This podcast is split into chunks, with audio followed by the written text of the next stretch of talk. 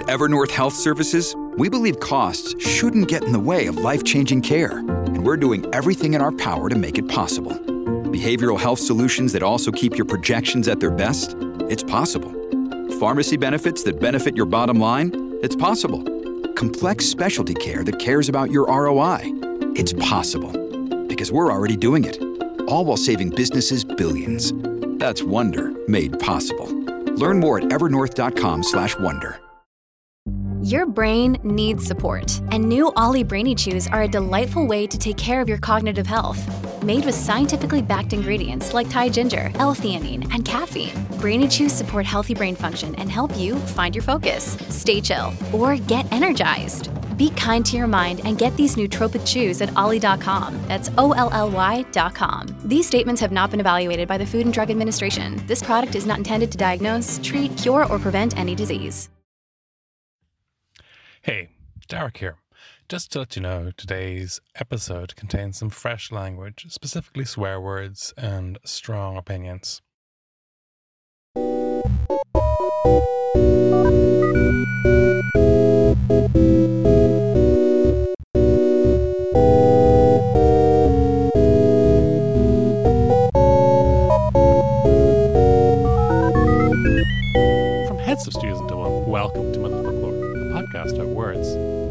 Irish, Irish words, words from Ireland.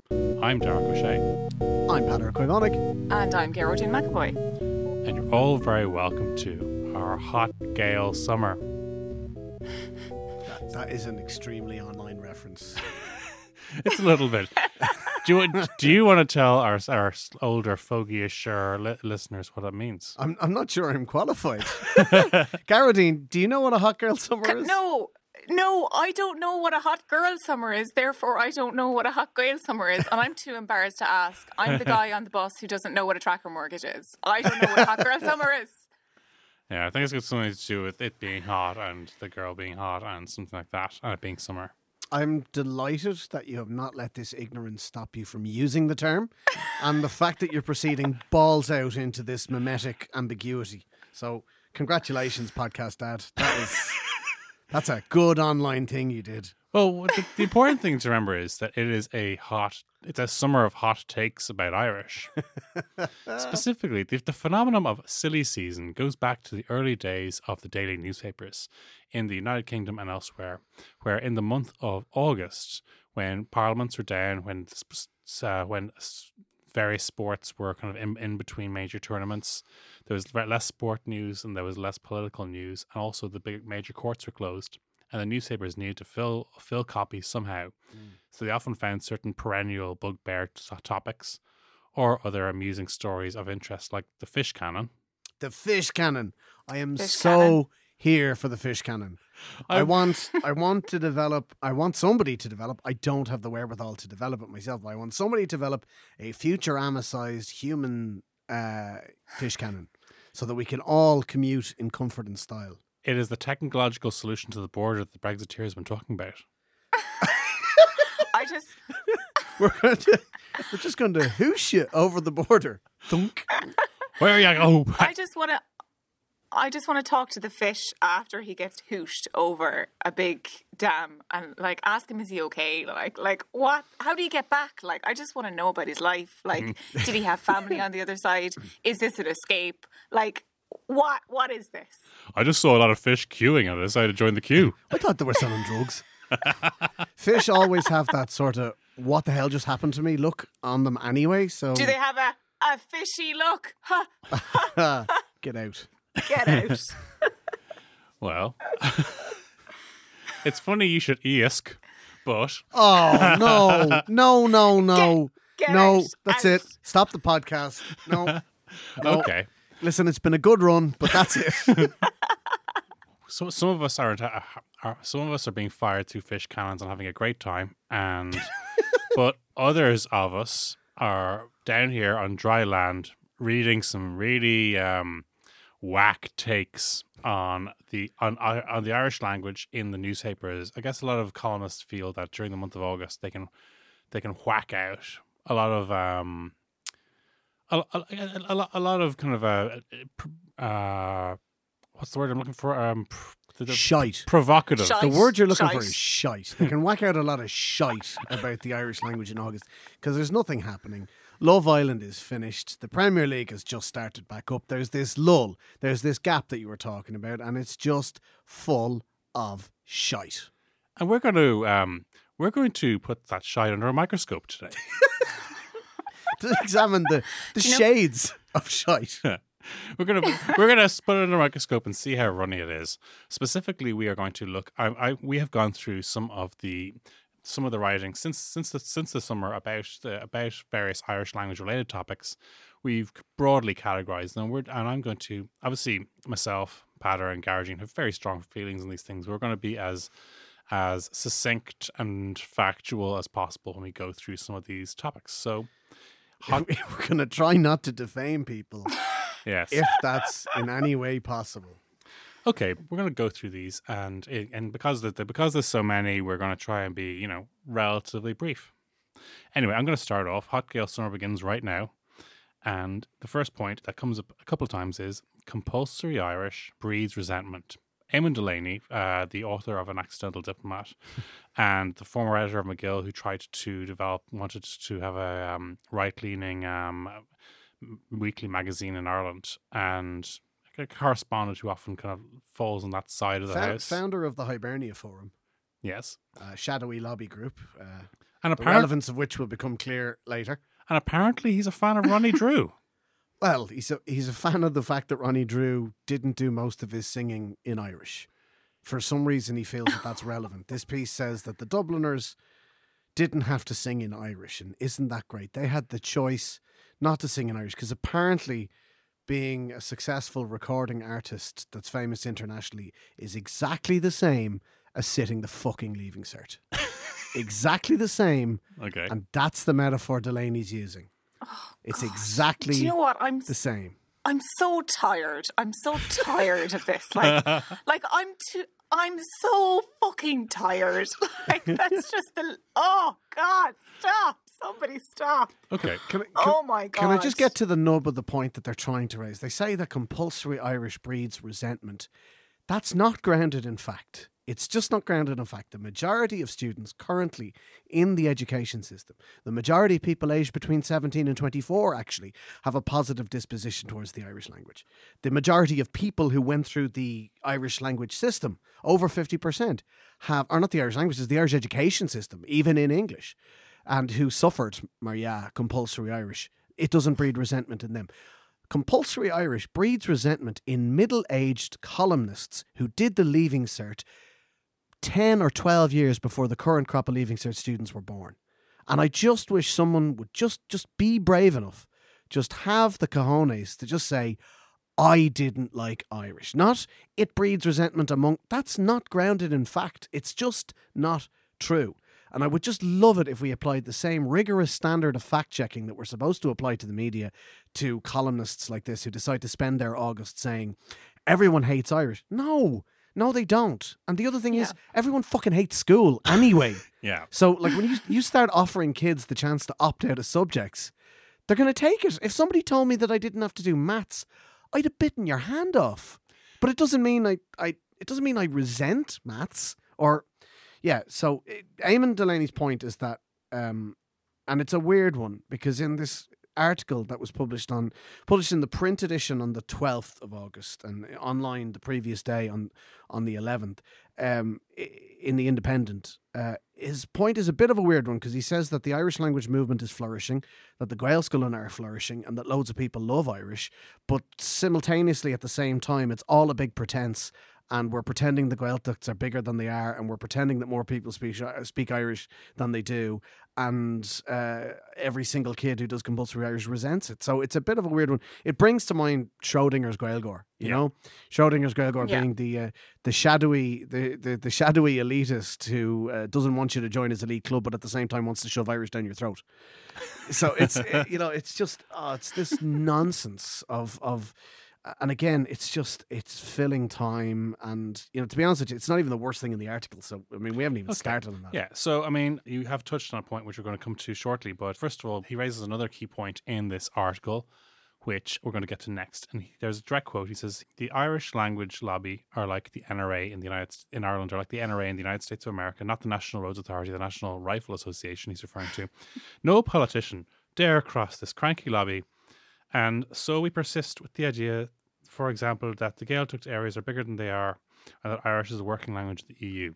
Specifically, now it's important to point out in the context that in the in days after significant shootings in the United States, uh, to compare any organization to the NRA is a fairly um, is a fa- fairly Dark, yeah. It's fucking tone deaf. That Hmm. is literally Yeah. the best thing that can be said about that is that it's tone deaf.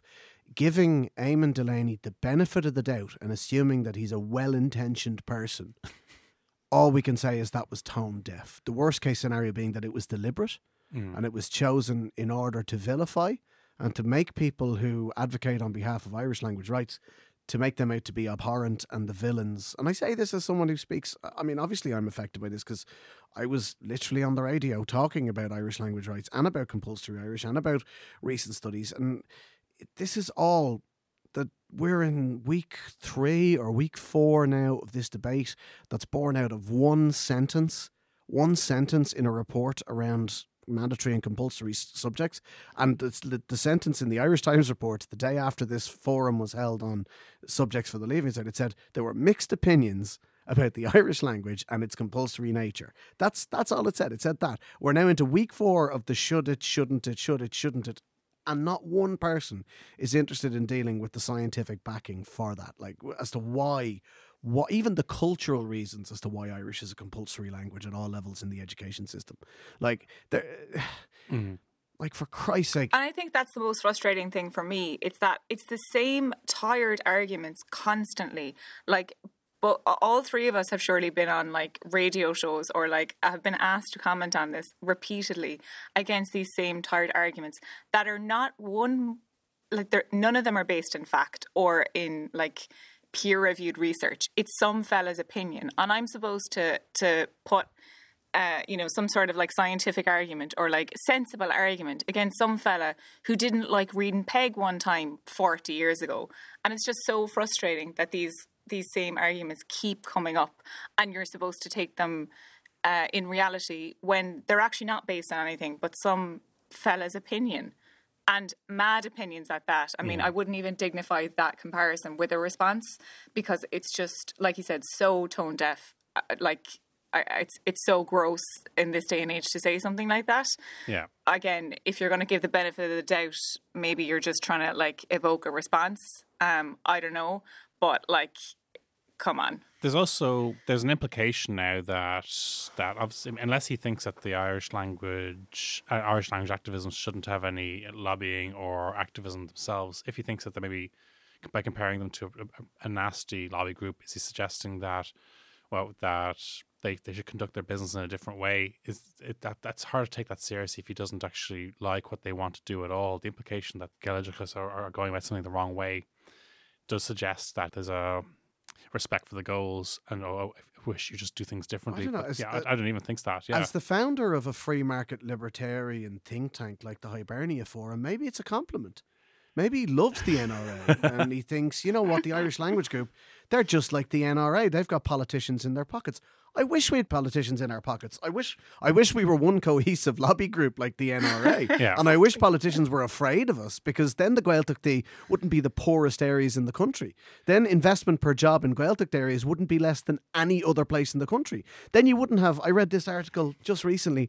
Um, somebody got a quote from Irish Water of 67,000 euros to hook their house in the Gaeltacht up to the water mains. Like, how in the name of God are we supposed to save the Gaeltacht if it's going to cost you 67,000 to get running water into your house? Like, young people can't stay in Gaeltacht areas. They mm-hmm. just can't. Like, there's no broadband, there's no jobs, there's no investment, there's no services, there's no shops, there's no post offices, there's no public transport, there's no hospitals, there's no doctors, there's now no guards. Like, eh, there's like, Yeah. if we were some shadowy lobby group that politicians were afraid to take on, the Gaeltachtaí wouldn't be in the shite they are, and and that's the, and that's the fact of it. So just just give me somebody who knows what they're talking about, who wants to tell me that Irish is shit. Give me somebody who has the facts behind them and wants to tell me that Irish is shit, and I listen to them all day long. But don't give me this nonsense like Gearóidín said, the same shit thirty years ago because somebody who did the leaving cert in fucking seventeen oh four had a teacher they didn't like. I know, yeah, that's. I think, I think you're kind of right there. I think I imagine when uh, when Eamon Delaney did the um did the Leaving Cert, I I'd say so I, I suspect Bananarama were still releasing new music. But anyway, the third. Is is that your definition of old? Because I feel attacked. so um, the third point that we, we have identified, or that, that this has um, been reported on a bit, students, Leaving Cert students, and future Leaving Cert students have been surveyed and are against it. And this is referring more recently to the NCCA survey earlier on this year, which identified mixed views on, or a, a spectrum of views on compulsory Irish. But Imagine that. People have a spectrum of views. What? I What is know. this? People have different views. it's Let's apparent- let's write some more articles about that. you know yourself. I mean, it's I just find it funny because even like within like there's a spectrum of views within the Motherfoclóir team. There's a spectrum of views within like within head stuff. There's a spectrum of views within your group of friends, and the implication that a spectrum of views indicates that the negative ones have more weight than the positive ones. Can I, can I can I go to the report that everybody's talking about? Because it's Sure. funny how this is it's funny how this has um, snowballed because it started off with there was uh, you know there was a mix of opinions Mhm. to now more recently the students are against it. Um, many students felt that Irish should be an optional subject. Uh, I don't think it's essential. Like you're not going to use it after you leave school realistically. However, others highlighted the importance of retaining at least some exposure to the language for students. I think it's really important for Irish students. The culture of Ireland, I think people should be able to speak Irish fluently. That's that's it. That's that's the that's the beginning and the end. That is the analysis of Irish as a compulsory subject. They have quoted two students, one for, one against, and that's it. And now we have people going, "Oh, they're all against it." It's like again, sweet sweet Crom Dubh, God of death, give me patience. Okay, so the next one, and this, it's moving fairly swiftly. Yeah. on. But I will point out as well that like they surveyed the schools as well, and like only four in ten, only forty percent think that English, maths, and a foreign language should be compulsory. But you don't get these headlines going. Sixty percent of schools are against compulsory English. Listen, Peadar, I know that every day I check this. I check the, what what the surface area of a cube is. every day. I, I was wondering I what think your it's been a job good was. nine and- years since I've used Pythagoras' theorem. A good nine years, I, I'm willing to say. I don't know how many triangles I've had to like find the angles of in in the last nine years, but I'm pretty sure it's zero.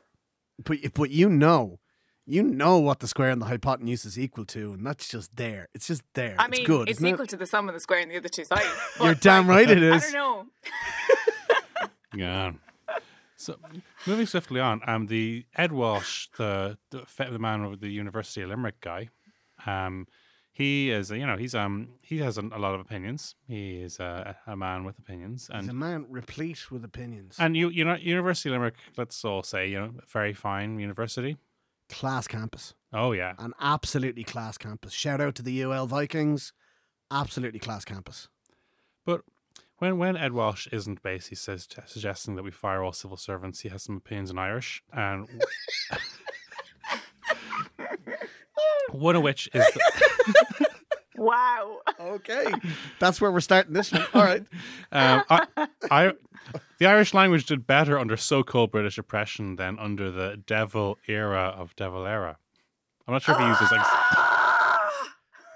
I think, oh my God, is Ed Walsh just giving Gearóidín an aneurysm? Jeez. Sorry, I've been occupied by the spirit of De Valera. That's what's just Plague and De Valera have occupied my spirit. Gearóidín is no longer here. Jesus. I mean, first of all, I mean, I'm sure, like, because UL has a great reputation for science. Um, I, even I mean, a, a guy like Ed Walsh who will respect the fact that during the um, so-called era of, of British oppression, that Irish was starting from a higher point that declined, whereas during it, so the beginning of the Free State and of the education, the Irish language education system was starting from a much lower point. So suggests it was doing better under British rule isn't based on empirical comparisons. But Yeah. it's, it's yeah, it's just so not comparable. It's comparing apples and oranges. It's completely a different thing. One now we have a fucking formal education system that you know we didn't really have under the Brits. We were being educated in hedge schools. Like sure, maybe the the system was better than I don't know. I don't have any statistics from them. They weren't really great at filling in the census forms back then. But like I, I just it's so uncomparable and just from a from a, an academic research point of view, like poor. Like that's that's some poor research right there. I, I think like yeah, I'm I'm inclined to agree that like it is poor research, but it's not it's not research. It's not it's not an academic paper. It's an opinion piece in a in a uh, you know in in the media in the the summer of hot takes and shit takes. But my only question for Ed is like um or for Professor Emeritus Walsh, give him his due. What's your point? Like you know, like honestly, it's like saying the dodo was doing better, you know, when the Dutch first arrived than it mm. was when they killed the last one. Like, you know, one of the biggest problems we have in our history, and and, and you know, I got to give props to a, a really really interesting show called "The Ten Dark Secrets of 1916" by Paddy Cullivan, uh, known to one and all as the lead singer of the Camembert Quartet and uh, the Late Late Show house band. Uh, he does this show, or did this show rather, um, called The Ten Dark Secrets of 1916. And he points out that one of the things we did at the foundation of the state was keep the civil service and keep the education system that we had. So the idea that Irish did better at the start of Pearse's so called murder machine than 60, 70 years into Pearse's so-called murder machine because we didn't fundamentally change much. Uh, yeah, that's that that's probably true. And De Valera's policy of basically enshrining the geographical areas in which Ir- Irish was still spoken as the predominant language at the time didn't do incredibly well because of successive governments afterwards, because of a lack of investment in Gaeltacht areas, as we've even discussed earlier on this podcast. But at the end of the day, what is Ed's point and how is it relevant to today? I guess he's basically saying that he doesn't like compulsory Irish and he doesn't think it's been a success. But I mean, Well, he's got a fucking roundabout way of saying that. yeah, he does. Welcome, gather round the fireside and listen to a tale. The Irish are a nation of storytellers, and Fireside, the Irish storytelling podcast, is having its very first live show at Bellobar on August 22nd. The Fireside Sessions beginnings will be an evening of folklore, mythology, some true tales, and even a few tunes. Sure, it wouldn't really be a session without them now, would it? Join me, your host, Kevin C. Olahan, and some very special guests of storytellers and musicians for an intimate and entertaining evening of what the Irish do best. No, not that, although we do hope there'll be a few of them too. August 22nd, Bellobar, Dublin. Tickets on eventbrite.ie forward slash the Fireside Sessions beginnings. Follow us on Instagram at Fireside Bard, and we'll see you all round the fireside.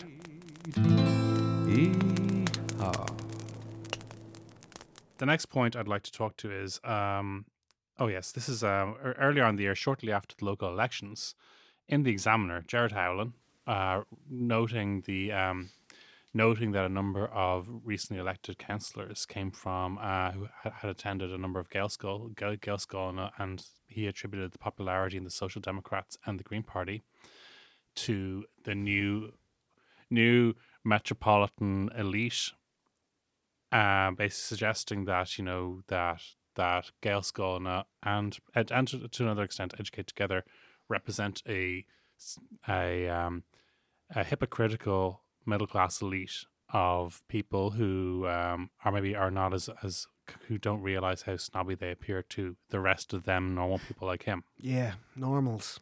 It's Yeah. always us Grail skulls that are we're marginalising those normals um, all the time.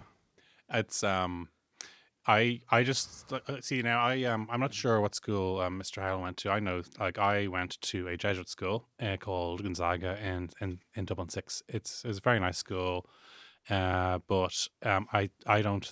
I you, think you I, had a, you had a perfectly ordinary, run of the mill, fee paying private education. um, and like and yes, so you could you could So say maybe the, you're not the one to comment on this. no, I, no, but th- th- this is the very point. I think that like it's, I mean, if you think uh, Gael School uh, and Educate Together schools represent kind of a, an elite with a certain with a certain foot foot in a door that you can't get into because you're Gerard Howlin, um, that's, I mean, If you're a former government advisor Jared it's- Howlin. it's- yeah, There, there is there is there is a grain of truth in something Howlin was saying at the time, and I say this as a Green Party county councillor who went to a Gael school. One of the people he was talking about, effectively. One of the people he was talking about, yeah. um, my Gael school uh, produced five county councillors in this last election: four on South Dublin County Council and one on Dublin City Council. Yeah. Um, two Greens, one Fianna Fáil, one independent left socialist, ecologically focused councillor, and one uh, People Before Profit. Like that's a good spread across the Irish political spectrum. Yes, n- notoriously, notoriously from like well-to-do backgrounds, all of those Yeah. parties. Yes, Like the- those are the political elite parties. But like the no the- offense to any of those parties who I do vote for. But like the, the the thing about it is like that Gael school is in Clondalkin. It's in it's in a very mixed area. Parts of it solidly working class. Hazel de Nortúin, who went to that school, is now a sitting councillor in Ballyfermot. A socialist councillor in predominantly working class Ballyfermot who went out, worked her arse off, canvassing areas that don't traditionally vote, getting people who are living in social housing estates and getting HAP tenants out, getting people personally affected by the housing crisis out to vote. And to suggest that she's part of some shadowy elite, like to have a former government advisor suggest that she's part of some kind of elite movement because she went to a Gael school, it's it's just honed out. It all comes back to this. It all comes back to this David McWilliams book where Yeah. he decided to profile Gael school and, and picked and picked one in Ranelagh. Are you referring to um to Eurosceptic BlackRock graduate uh, Dave McWilliams? He had a perfectly ordinary fee paying private education, just like the normals of the world. I remember he was on Miriam Meets with his wife, and he was saying uh, that the people outside BlackRock, you know, who hadn't been who hadn't been educated there, didn't didn't completely understand what a spectrum of society actually went there, and he based this on the fact that some bi- big big thickos were given rugby scholarships, and therefore it's a spectrum of society. So before that vein on your far burst patter, I do want to point out that the the implication that elitism um, that because the schools he mentioned are specifically the non-Catholic or non-diocesan schools, and like the snobbery has been a part of Catholic education in a very big way. Archbishop McQuaid himself was a former headmaster of Blackrock, and that's where he kind of learned his skills That- and made his connections. There's a mentality in the Irish media at times, certainly among opinion writers, that people who sort of raise their heads above the parapet and say, I don't want a Catholic education, or I don't want an English language education, or I don't want the default, what we've had in the state for 90 years. I don't want to send my kids to one of the 96% or thereabouts of schools that are Catholic schools, or the uh, 92% of schools that are English language schools. That they're uppity Mhm. to use a very in America a very racially charged term, but here a very socially charged term. Yeah. That that's the kind of eliticus, uh, uh, elitism, eliticus as that that this refers to. That these people have ideas above their station, and they should just do what the rest of the poors do, and send their kids to so-called normal schools, and then that's it. They can they can basically they won't bother me because I'm sending my kids to a fee-paying secondary school. They won't bother me because I'm I'm able to purchase my way out of it. But for you to demand uh, a certain type of education off the state, Mhm. that well, that's that's notiony, and and you are the real elitist. And and frankly, I reject that. And yeah, it really Yeah, I think me it, off. it represents a very specific view. It's not even a Dublin centric view. I think it's a South County Dublin centric view with respect to like uh, the leafy part of South County Dublin um, view that says that the Gaelscoileanna that you find in that part of Dublin are elite because all the schools in that part of Dublin are elite. So I grew up in uh, rural Laois, and the only Gael school in Laois was a primary Gael school. Um, and for the entire time of my second level education, and it's actually only quite recently, I think maybe in the last four or five years, um, but the Gael school in Port was uh, based in prefabs. They did not have a building. So there was no building for these students to go to. They took classes in prefabs that were freezing cold during the winter time. And it was a really small school because they had literally nowhere to go. And recently they got themselves a building, but after years of trying. And it's just so frustrating that people who exist in this wealthy bubble, who see kids going to, like you said, kids from like like normal backgrounds going to Gaelscoileanna, see them progressing and say, well, you just want a better life for yourself. You're trying to jump up class. How dare you? Like, this is not where you belong. You don't belong in this. And I have a problem with that. But again, no problem sending my kid to the Fipain school in Wesley or wherever. And a lot of this, I think, is down to the perception that there's um that there's there are two Gaelscoileanna in in it with a, with a, with a Dublin four catchment area, and that that do very well in There's a Closhdown and Coláiste Íosagáin. Closhdown and Closh is gone would have maybe a um have a catchment area and some people see them have and get outstanding leaving results every year and that those stories and that because that that isn't the story for every single girl school in the world the fact that it's the only ones you've heard of to, because of where you because of where a person comes from doesn't mean that that, that that's necessarily representative of like everything else. Closhdown and Coláiste Íosagáin were kind of trailblazing. Yeah. Um, they they were among the first Gaelscoileanna. Um, certainly among the first Gael Day, but they weren't the first by any means. And, Yeah. and you look at the work that educational advocates, like like for example Kathleen Maud, uh, put into uh, trying to get Irish language education throughout Dublin and throughout Ireland. The majority of the success stories are way outside these, you know, south side bubbles. Like yes Clondalkin, Tallaght, Ballymun, Mm.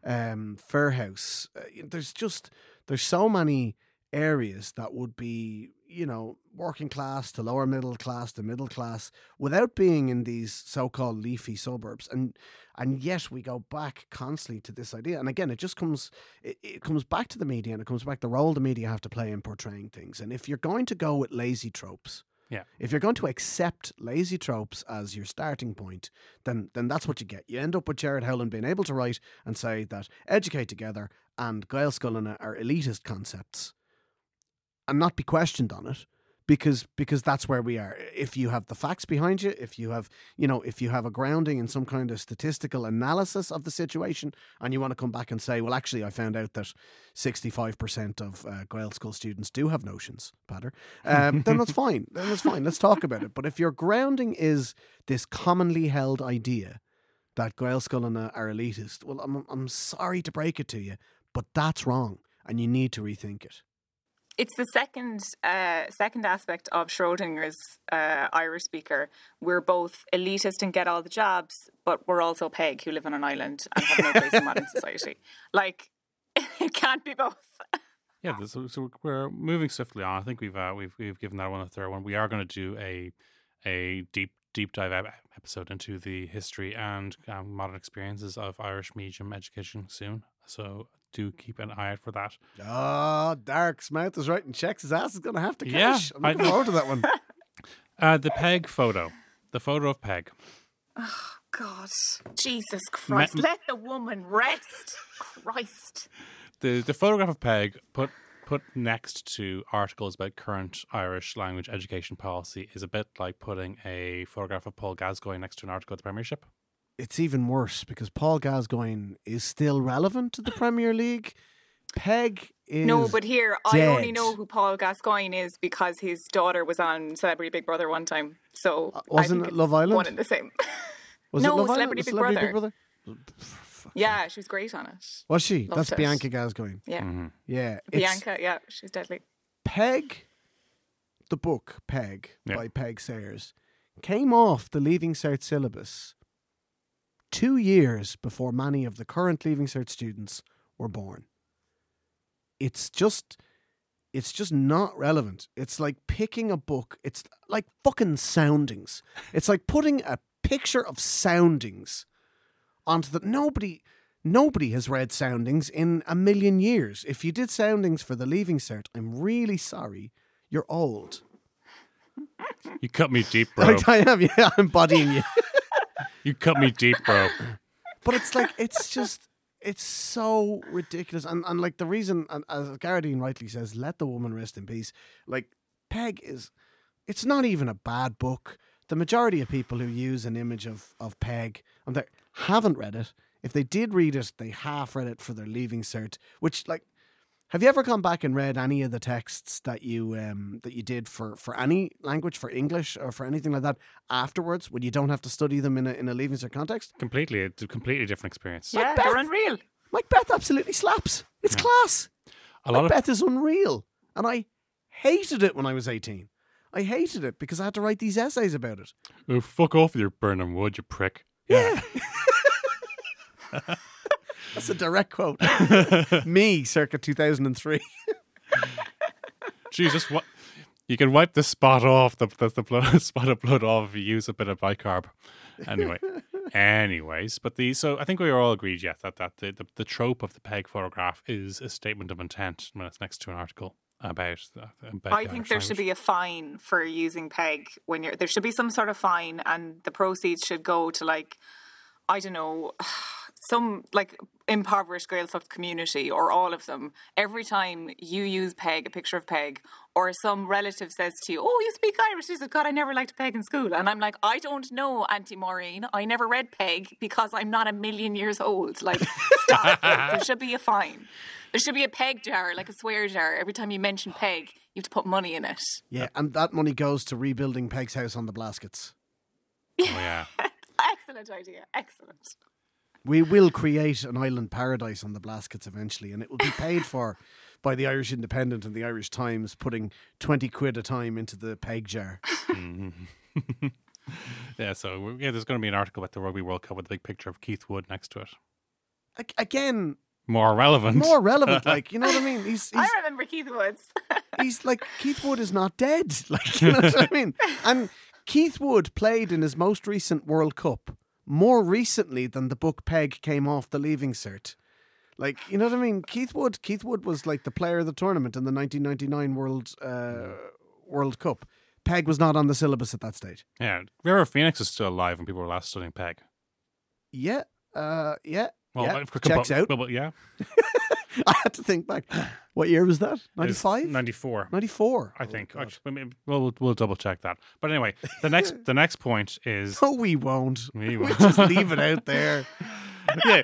We'll, Tweet us. We'll let our we'll listeners. To, to- to I don't check want to. Google it. Tweet us what year River Phoenix tragically passed away. Okay.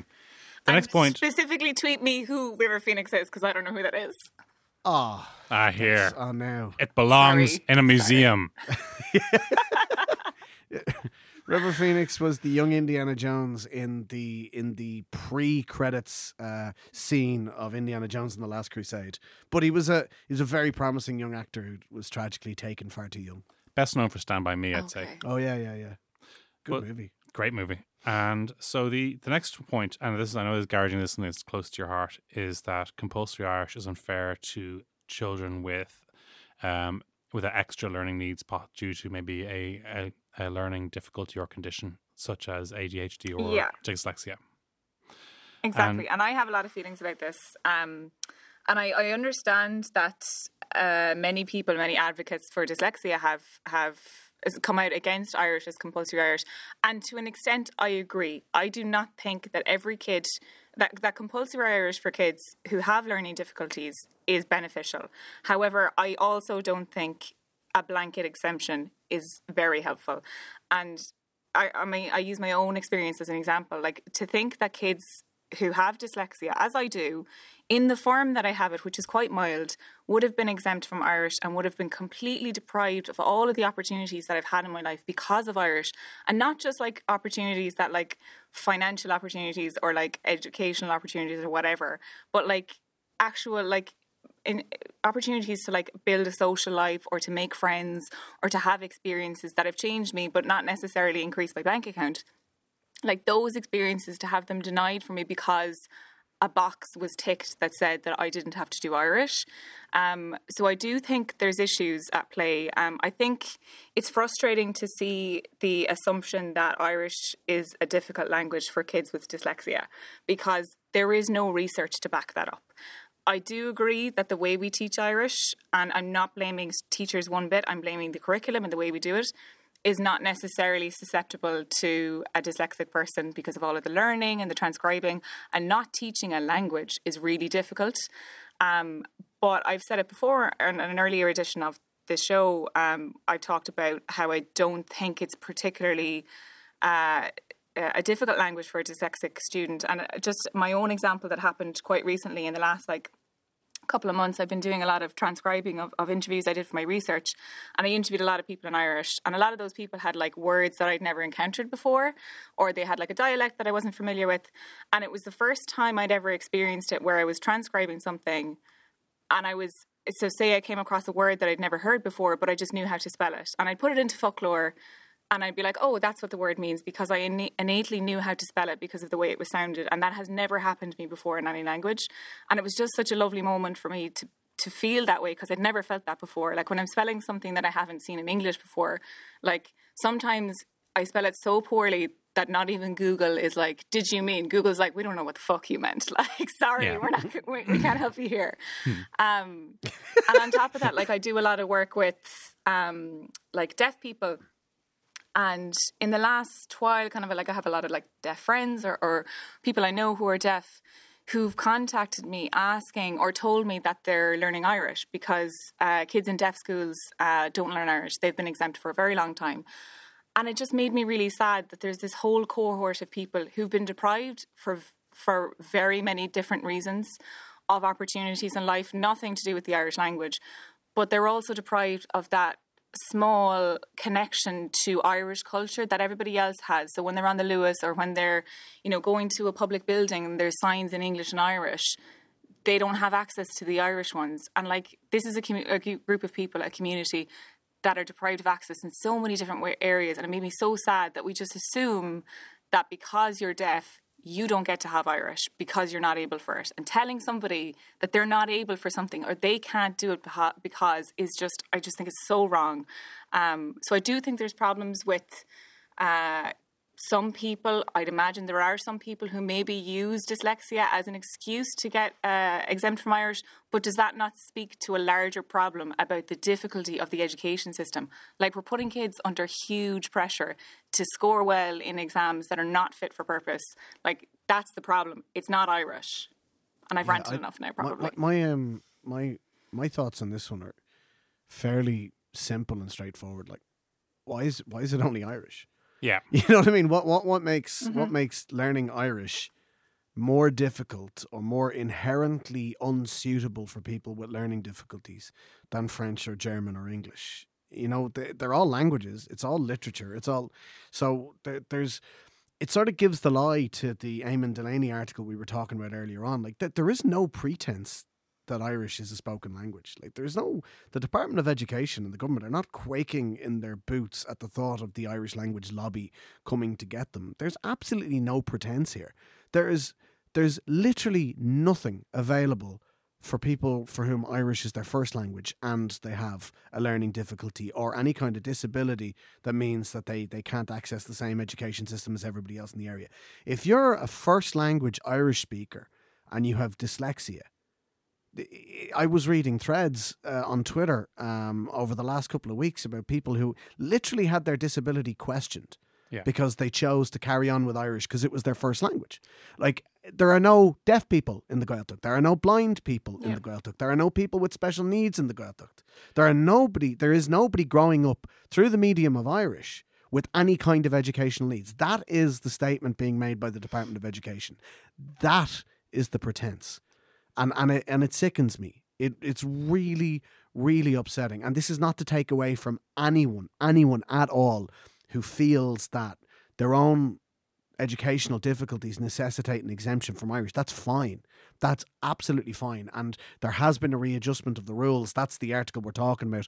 There's been a readjustment of the rules to allow um, the principal to have the final say uh, based on a standardized test instead of an independent psychological assessment, which was negatively affecting people from disadvantaged backgrounds because yeah. you know the way the public yeah. system is you could be waiting 2 years to get the results of that when you needed it immediately so people were paying 600 quid which they didn't have to get a psychological needs assessment that, that would give them the exemption from Irish. So I'd welcome the fact that it's not going to dis- disproportionately affect poorer people. But like we all know, like we we had to. I mean, look at this education system. Look at us as a country. Look at parents. Look at the way they talk about the education system. Look at all of us. We all have to have a long, hard look at ourselves. We couldn't bring in continuous assessment as part of the leaving cert because everybody knew that if the teachers were marking their own students, it wouldn't be fair, it wouldn't be transparent, and it wouldn't be right. There would be too much pressure put on by parents onto teachers who are already overworked, who already don't have the resources, and it wouldn't be a transparent marking system. And now we're saying that the answer to this major, major problem we have, there are too many people struggling, apparently only with Irish, that we're just going to let it up to the principals to tick a box. And Pat, Pat, are you suggesting that private schools who base their who price their fees based on league tables released in um, in newspapers every year, are you suggesting they might have a conflict of interest in in giving people exemptions from Irish or from marking their own pupils? no? I, I am. Question mark. I am. I'm. I'm I'm certainly suggesting that they have a conflict of interest. Of course, it's in a school's interest to And? game the system in such a way that their students achieve the top marks. And the top marks are not given based on how many subjects you took on. In fact, if you take on fewer subjects and concentrate on those, you have a better. So, yeah, if you offer a student an exemption from something and they're under tremendous pressure to attain high points in the leaving cert. Look, it all comes down to what do we want out of an education system. And I feel like I feel like I'm just banging my head against the wall whenever you try and talk about this. Like, do we want to create a system whereby people get as close as possible to 600 points and get into college? Everyone, literally everyone goes to college. Everyone does STEM. You know, the year is 2040. Everyone's an engineer and nobody knows how to grow a potato. Or do we want to do we want to have a system that creates rounded citizens who have an appreciation of the country that they're in? No matter where they come from, they have an appreciation of of of the world in which they live and the country that they're in and the heritage and the history of that country. Because that's what I want. I want to create better, more rounded, more informed citizens. I want to have an Ireland that is basically more inclusive and and that is not attained by this ridiculous points race and this pressure that we're putting 18 year olds. I'm 35. I don't know what I want to be when I grow up. And we're asking 18 year olds, 17 year olds to, like, first of all, you have to attain uh, ex- incredibly high marks in this really, really difficult thing, the Leaving Cert. If anybody is listening to this and they haven't done the Leaving Cert, right, it is the most difficult thing you will ever do in your life. Ever.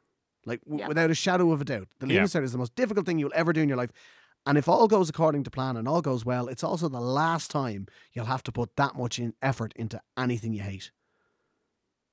You know, it's just it's a terrible system. It's a terrible system, and oh, Christ on a bike, Uh, Gearóidín, you're over in Finland. We respect the Finnish education system. We look at the Finnish education system with envy. More compulsory subjects, not fewer. More languages, not fewer, and far less Yeah. standardized testing. Like, what's it like over there? Um, I mean, we it's actually almost nice in a sense that like uh, so I recently did an interview with a Swedish language newspaper about my research in Ireland, and I had a load of um, Finnish uh, trolls on Twitter telling me that compulsory Swedish was discriminatory to Finnish speakers, which in a sense was kind of nice that they exist in other countries as well. It's not just us, you know. I felt a little bit like uh, twee there. I was like, oh, nostalgia, cute.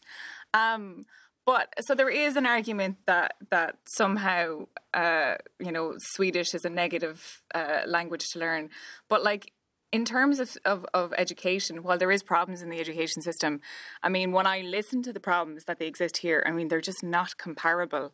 I mean, like you said, I'm doing a PhD right now, and it is monumentally difficult, but I still have stress nightmares about my leaving cert because for me it was everything. It was the most important thing that I did well in that leaving cert, and it was such a negative time. I would like never do it again. And the way I see students here who like choose to okay, they have to do a certain amount of, of they have to do uh, Finnish, uh, presumably maths, uh, um, Swedish, um, and uh, maybe English also. But they do a lot of like like other stuff as well. There are some compulsory subjects, but like they've no pressure. I talked about it in the Finland episode. Like there isn't like the same pressure that we have on students to achieve a grade. It's more about like making yourself into a better person, which we really don't get. And I think it's so problematic when you say to a student who may have a learning difficulty and may be really conscious about the fact that they're different and that you say to them, Well, you can't do this. You're not able for Irish because you're X.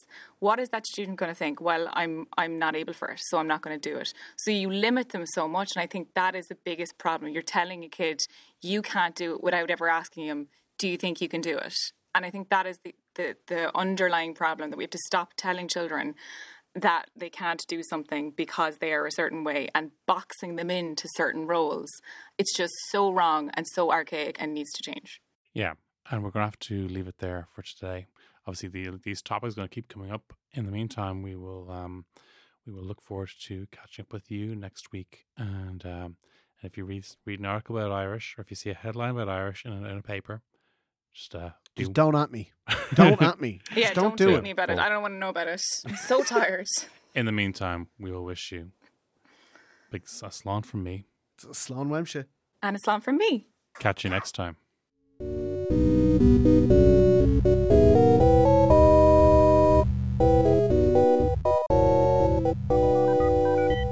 This has been a production of the Headstuff Podcast Network.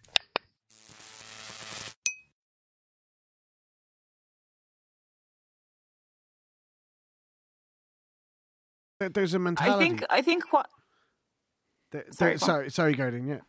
Look, there, there's a mentality. oh, for fuck's sake! Right. You you take it. then. sorry. Um fuck, what was I gonna say?